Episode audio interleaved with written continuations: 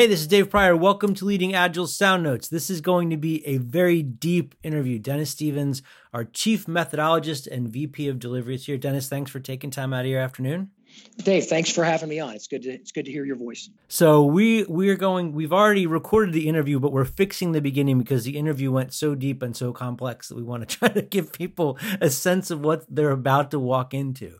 So, Dennis, how would you summarize where we just went? You know, I think I think there's three sort of moving parts um, in the story that we just told to simplify it. And it's it's really about um, shifting from strategy as a fixed direction, portfolio as a provider of oversight and shoving work into the system and delivery beating to the drum placed above them to building sort of a, a system that can embrace change. And what that means is um, we want to be able to have we want to be able to build market sensing into our strategic planning. We want to be able to design the execution model to provide feedback and provide information up into strategic planning.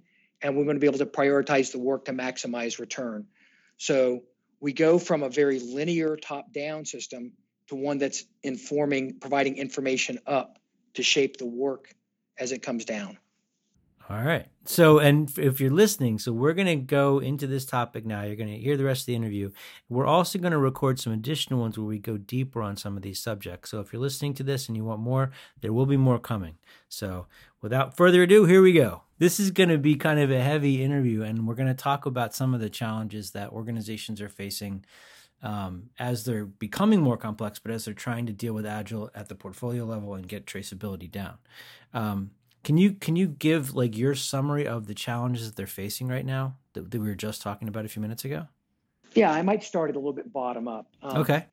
Agile works really, really well when teams don't have a ton of dependencies to manage. So one of the things we try to do is form teams around independent pieces of work so they can operate autonomously, give them technologies they can deploy, have have teams that have um, everything needed to deliver an increment of value and point them at a problem and kind of let them go, right? That's kind of what we try to do with Agile. And and and where that's challenging is in organizations that have tons of dependencies. And, and so there's a couple interesting things is one is almost every organization we go into already has tons of dependencies. They're not, they don't have great technical craftsmanship. They don't have great technical um, independence. Um, they, they don't know how to break their work up so the teams are independent. So they're already stepping at each other. And what's happening with the with the digital world, with the digital transformation, as we were talking about, is those dependencies are becoming more and more and more common.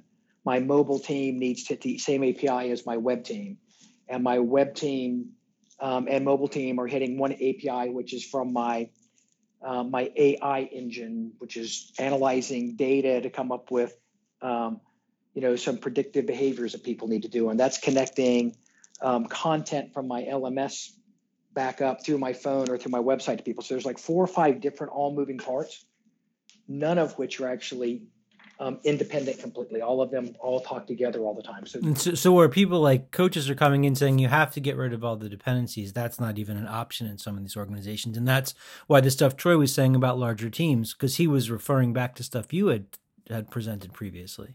Yeah, that's right. So, so we we know the cost of the cost of communications when you have multiple people um, on a team is high, but we also know the cost of dependencies is high. So there's actually some math that you can do saying like a 15 person team is actually less expensive than having one dependency outside of the team. So yeah, so build build teams to minimize dependencies because if you don't if you don't um, uh, encapsulate it within the team, you have to orchestrate it outside the team, and dependencies are expensive. Right, but but but it's unrealistic to assume that every organization is going to be able to get rid of all the dependencies. And they, they might still want to be able to use some aspects of Agile or some practices and things like that to get some of the benefits of Agile, right? It's actually undesirable to make everything, um, make everybody have everything in every case. Okay. Um, you know, the, the example of the content for the LMS and the delivery method of learning content.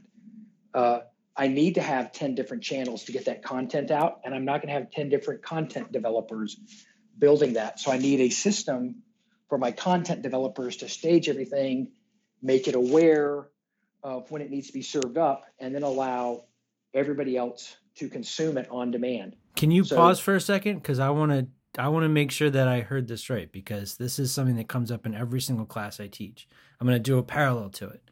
I have a design team, and rather than have a designer assigned to every single Scrum team, it doesn't make sense to do that in some cases. I'm going to have one designer who's going to take work from all these teams, and we're going to have to figure out how to cope with that. Yeah, so there's so there's some conditions where having a designer on every team doesn't make economic sense, or from a risk standpoint, maybe doesn't make sense. Um, I need my design to be so consistent and congruent across everybody from a from a brand standpoint or a you know a reputation standpoint that having a designer on every single team actually introduces more risk than it solves for. So I'm going to have a design team and I'm going to look at the work before it gets in front of the teams and farm it out to the teams that need to consume the design because it doesn't make sense to have independent designers.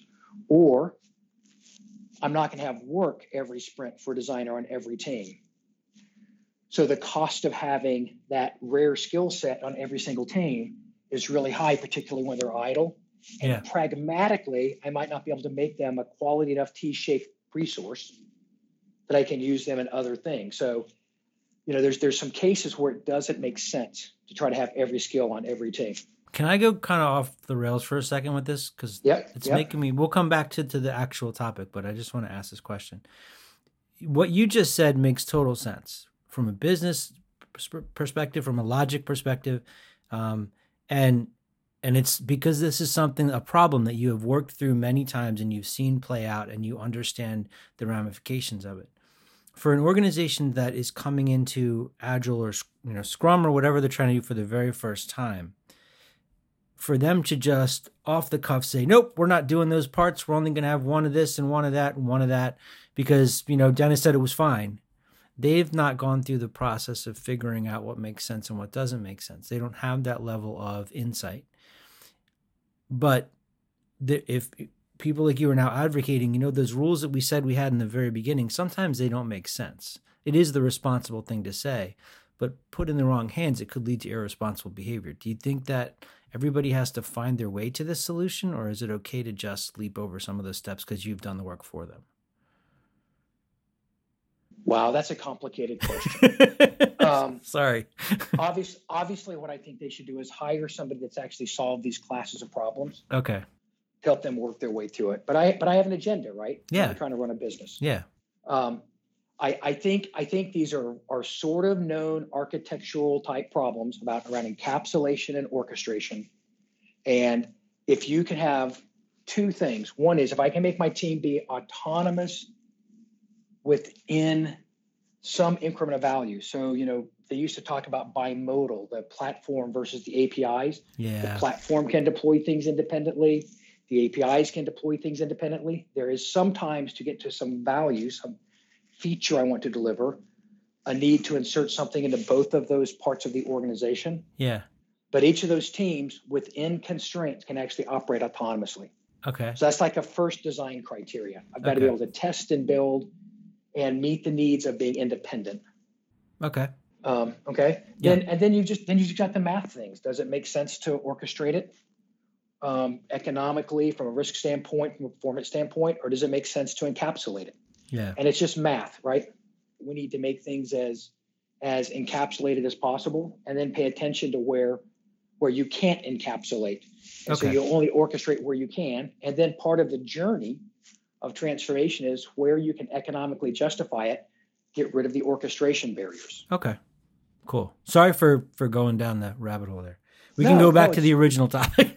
it's, but it, it's real. It's really relevant because what happens now, if, if you look at this sort of going back to the starting point, if you look at Yeah. the shelf life of a strategy, a customer strategy, a market strategy, um, and you talk about the things that you might need to do to achieve that strategy, the shelf life of a strategy is much shorter, and my ability to estimate what it takes and the guesses, the hypotheses, the assumptions I have to make to define that strategy because of the pace of change are more abstract. So how do I start to adapt how I do strategic planning and how I manage it through my portfolio down to my delivery teams when I have all these dependencies in the organization. Well, and are they even at the at the senior level? Are they even like thinking of it as assumptions that we have to test and converting them into hypotheses and mapping that out and prioritizing it, or are they still just saying, "Nope, my gut says here's where we go"? You know, they're probably they're probably saying, "I talked to some customers. This is probably accurate. We think this is the direction we ought to go." Okay. So so they're they're probably saying that, but it's because they lack better tools than that. Yeah, they don't know how to science it out. Yeah, they lack, but they don't even know what's available to them. Okay. What if I what if I could take a an hour or so and really think through the two or three assumptions I'd like to validate in the next 30 to 60 to 90 days around this strategy I'm heading down Yeah. and get really clear about my ability to deliver it and the market's desire to consume it. What if I could do that in the next 60 days? Would, would an executive want that? Absolutely. But historically, the the lead times from the time they come up with an idea till they put something in the system is is a year or longer. Yeah. I mean, I think they'd want it, but it's going through the process to do what they have to do to get it that might be the the trippy part. I mean, it's almost like the pitchers are throwing the ball faster and you're trying to teach the batters a way to slow down their interpretation of the pitch to decide if they should swing, but everything they've been taught up until now just says swing. Yeah, that's right. And so, so some of the things they've tried. Let's go build a green team or a dragon team or whatever you want to call it Right. to go do this exploratory stuff and really check it out. And they prove it's a good idea, but there's still a year or two from being able to slip it into their system because their system has no adaptability built into it. And a year is too So- long now. And a year and a year is too long. Right. So, so it becomes interesting as you start to go from strategy to execution in trying to meet the needs of the market. What does that organization look like? And that's where we're talking about get the system of delivery adaptive so we can respond, really get portfolio to start to operate in a um, in where they're creating options and managing risk, not trying to shove work into the system. And then how do we start to define strategies to exploit that enhanced system of delivery as opposed to being hindered by the system of delivery? Can you give an example of the you just said creating options and managing risk. Can you give an example of that because I'm not sure everybody's going to track with that off the off the bat. Yeah, I've got I've got a team. Um, I've got some money that I'm going to spend, and I'm going to build some software around this part of the market in the next year. Okay. Um, what I what I'd like to do is I think that these first three features are a really good idea, but maybe these other two were a good idea, or maybe this other market's actually a better place to spend my money. Not sure. I'm going to go with my first guess, which is this one of these three features. How can I validate that in the next 90 days? So you put it into portfolio, and rather than it getting shoved on a roadmap for 12 months or 18 months out, it runs through the system rapidly you get you get the triggers back you get the feedback back at the strategy level and you can go yep it was a good idea continue down the path or let me change my mind now. So, so so- instead of a year, what, what like what kind of time cycle are we talking about here? completely depends on the complexity of the organization in the marketplace. I think most organizations that could pivot in 90 day planning cycles 90 days is probably pretty good in most cases. So does that mean that instead of budgeting, you know, for their 100 projects for the year, they're going to budget for their 50 projects for 90 days and then do that again in 90 days? i don't think all of it is really that adaptive Okay. you know when we've looked at this in the past i think about 70% of an organization is actually pretty stable okay. You don't need that. You don't need that level of, of learning and adaptability on everything that you're doing at the strategy level. Okay. So so you might be pivoting that fast down inside the delivery, but but the outcomes are defined in that case. So there's some case at the strategy level where you're testing strategies. Maybe the portfolio you're testing outcomes, Okay. and maybe the delivery team you're testing how to deliver those outcomes. So there's probably three different areas where you're creating options Okay. and responding. Okay. Is it is that too complicated? Or is that? It's complicated, but I think for the people that are that are still listening to the, this podcast is going to resonate with certain people, and I think for those folks, what you're saying is going to totally track. So they Yeah, create you the, the be very- optionality, and then what happens after that? Yeah, then then then you schedule your learning early. You sequence the work through Okay. to to to to stop investing in bad options early and start investing in better options as quickly as you can. And portfolio becomes about risk management and um, and communicating information up and down. Well, and you just said and schedule the learning. That's probably not the way most people think of it either. Yeah, they're trying to sequence. They're trying to shove work into the system instead of instead of scheduling the things that will help us learn the most to improve our decision making. So, so I want to burn my risks down early. I want to accelerate my learning through the system rather than double down on bad assumptions. So the thing for me that strikes me about this is it's almost like one of the things that happened when I read Lean Startup was I felt like I was reading not about how to create a successful product, but how, how to create a successful company that could do whatever people wanted it to do. And it sounds to me like you're saying that at the senior level, at the portfolio level, whoever's doing that planning now, it's not make the right bet, know the right thing, see into the future and know what people are going to have, but create an environment where we keep placing bets and adapting faster and faster and faster. So it's the thing that you're producing is not the right bet, but a more efficient machine. That's right. Okay. Because that's a pretty different, a pretty big shift for what we had, you know, 20, 30 years ago. Yeah, 20 or 30 years ago was probably more knowable. Okay. Um, uh, but also, what's really interesting is I think it was easier to change directions too. You had fewer dependencies within the system. Yeah, and you didn't, and and and the ramp up time. You're not going to have somebody come and Uber your milkshake in the middle of the day. Like that's not. That's gonna, right. You're going to see that coming from a while down the. That's path. right. Okay. So we're gonna we're gonna get to a point where they're kind of prioritizing their learning. They're figuring out how to make smarter bets. They're adapting as much as they have to within that channel that they're focused on towards the outcome they want to achieve. Um, and we're going to try to get traceability all the way down to the team level as well. You'll get you'll get feedback all the way down to the delivery level, whether it's your team or somebody else's work, some other product or somebody else's product that you're working from. Yep. Okay. And so, what does this do for the organization as a whole? Like, I mean, this is a pretty it's a pretty big shift in how they look at the work. It's a pretty big shift in how all the senior leaders approach their work. I don't even know if you'd call this agile or not anymore, but um, what does this do for the company? Because it's a lot of change. Yeah, so I think it's hard, and that's why we talk. We try to build it from the bottom up, right? Let's get the okay. delivery teams able to deliver. Let's understand what our capacity is. Let's be able to actually provide options. So we talk about our base camp two being smaller batches. Right. Right. So it takes about 60 days, or I'm sorry, it takes, takes about six months to get an organization where they can start to even operate in smaller, better sequence batches. Then you start to get the portfolio team to really begin to provide those that optionality to the strategic planning. Okay. And and so so you build it all the way up as you solve each problem um, at at each level. Actually exposes the opportunity to take advantage of the top layer. What's fascinating to me is if you don't do this, delivery is still going to get more and more and more complex. Yeah. Delivering on your strategy will become more and more difficult. Knowledge and design your system for for feedback and ambiguity in, in scheduling. Okay. So we have to build this out.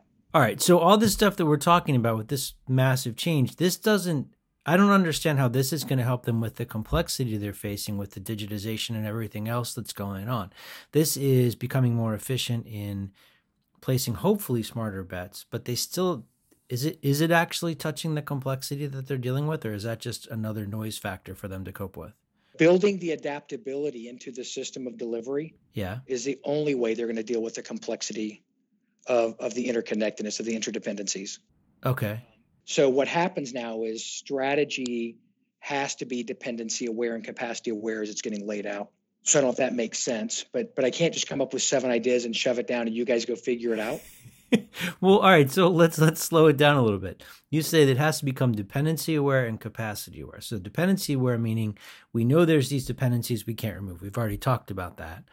Um, what about capacity aware? Does that mean that management now has to understand that they can't just snap their fingers and assume there's going to be bodies to do all the work? Well, a major a major thing that we're doing, um, and we do a lot of it at Base Camp One, is by creating stable teams right. that stay together. They can become predictable in their delivery. When you can become predictable into smaller pieces, you can start to then lay out plans that that are capacity aware. Um, we have to then start looking at our ideas, the things, the outcomes we're going for strategically, and sort of pay attention to what our ability to deliver on that is. Um, we may have to change what our capacity looks like Um, but you know, I'm in three different clients right now looking at a sort of common problem where their digital work is being hindered by the rate that a platform team, a shared platform team, can serve work up. It's not the individual strategies they're investing in. And there's not visibility at the strategic planning layer about that type of complexity. It becomes an interesting argument. Well, just fix it. You know, that's what we're paying the technology people to do. So there was a period where the kind of approach was, you know, we now we can hire people from offshore. We've got a 24-hour work cycle. The human resource is an unlimited sea of capacity. We can always find people. And that's not the case. You can find people, but they might not have the skills or abilities you need them to have. And if you're talking about stable teams, this means that the entire business world is going to have to accept that, you know what, there might be an unlimited amount of people, but they're not all the people we should hire. And they can't all do the work. And you've got a limited amount of throughput that you can get out of the people you have. They're all capacity constrained anyway. These strategies are all capacity constrained anyway. It's just that who's making the decision about what's actually going to get out the door today right. is somebody inside of an IT shop or offshore in India. Okay. It's it's it's not it's not being decided at the strategic planning level. So this is another thing that they're going to have to become more mature about thinking through. They can't just snap, you know, demand, I want more, get me more all the time. Yeah, and this is this is where we talked about um, the portfolio group becoming a broker of information, becoming a risk management group. Um, I need to add more and more and more users through these seven channels to my system. And in order to do that, I've got to add all this functionality to the place that keeps track of my personally identifiable information and my credit card payment system. So I've got to make those things. I'm, but you can't strain those things because they can't break because you can't take the reputation risk of your names and email addresses and passwords getting out or the credit card information getting out. Does that make sense? It makes sense. And I want to go back there. I was busy trying to type up this sentence because it, it seemed really impactful to me. You said the portfolio group is a broker of information. So, can you talk a little bit about the portfolio group? Is this what the PMO becomes now, or is this a completely separate thing? Like, who's involved? I'm going to say it's what the PMO becomes. Okay. Yep. So rather than the governance, like do it this way organization that a lot of PMOs are, they're brokers of information, meaning they're collecting the data, they're they're mansplaining it back to the company and saying, look, if you do that, this is what's going to happen. You really want to do that. Do the work the best way you can to do the work, but here's the um, immutable information that I need. Here's the things that I need every single time so I can orchestrate the work across the organization so I can help us make promises to the business we can keep, so I can maximize our our uh, return on investment. I really need information about risk and performance at the portfolio level, so I can match it up with um, expectations around value delivered at the strategy level. So does this mean that we need data scientists in the PMO? Yeah, probably could have used them 15 years ago. Okay. Right. Now it's just too damn late. um, but but yeah, it becomes it becomes data driven, and we may be a few years out from having data scientists in there. You know, if you you mentioned Troy Magennis earlier, yeah, yeah. Troy, Troy would tell you that we should have a data data scientist in there 15 years ago. Right, and if you if if every organization, I mean, if people, if all the companies had somebody like Troy, they're telling them like, look, this is what's going to happen if you pull this this way. Um, they'd either be firing him every day or they'd be a lot smarter in what they were doing. Yeah, I mean, it, you, you only need to use data to plan this, and you only need to get into sort of understanding how to measure value and hypotheses if you want to outperform your competition and survive for 10 more years. I mean, other than that, I don't think it's that important. So is is does that mean that we're entering sort of an era where it's sort of like hyper efficiency becomes the focus? Like how do I take this company and treat it like a high performing, you know, sports or racing car. Like I'm going to just bend this foil this way and it's going to have give us like 0.08% of improvement and that's going to be the thing that gets us around the lap faster. Yeah, I'm trying to think if it's hyper efficiency or if it's or maybe it's, it's just, just, efficiency. I don't know. It just it sounds like think, so focused I, on I, I think tuning. I think it's just efficiency. I think but but I think I think it's about operating in ambiguity I don't know how fast it's going to take to do this work. I have more dependencies that increases uncertainty. I have to sequence the work through my system differently. I don't even know if the market really wants this feature that I'm adding. I don't know if this customer is the next most valuable customer. I'm making assumptions about all of that. Yeah. And with all of it changing sort of rapidly, I can't afford to wait six months or a year, 18 months to find out what assumptions that I made were wrong about the performance of my system or about the desirability of a feature or a market. Okay. I, I have to build in a system that connects those things much tighter. Okay. So, one of the things that I'm thinking about as we're talking through this is you're very much at the cutting edge of or the the leading edge of the envelope in terms of how this stuff is changing. You're seeing because you, have been working at it so long. You're working with companies on these performance issues. But if I'm somebody who's listening to this podcast and I'm somebody who's stuck in middle management or a PMO or even who's actually working on the strategic portfolio level of planning, um, and I'm just trying to get a stable team in place, like what what do I do? How do yeah. I get started moving towards this? Because it, it is amazing to talk about, and we could go on about this for hours. But the further out into the ocean we go, the more we're going to leave people going like, "Yeah, I can't do that." Yep. So I think what's really interesting is is we have to start to have these conversations from the PMO up. Okay. Because the the PMO can't deliver what's being asked of them unless they can get strategy being shaped in the new form and fashion. Okay. So so they have to understand what the capacity of their teams are, how they're going to manage dependencies, where the risk is in the market, where the risk is in the feature. They're going to have to start leveraging the system to learn what the truth is and to take advantage of the uncertainty in the market. And they're going to have to start communicating context and constraints as part of the strategic planning process more frequently so that we can so we can adapt our strategies as we're learning. Um, the the problems that we have in PMOs can't be solved with the current set of tools that we're using, and and the, and most PMOs are feeling this pressure.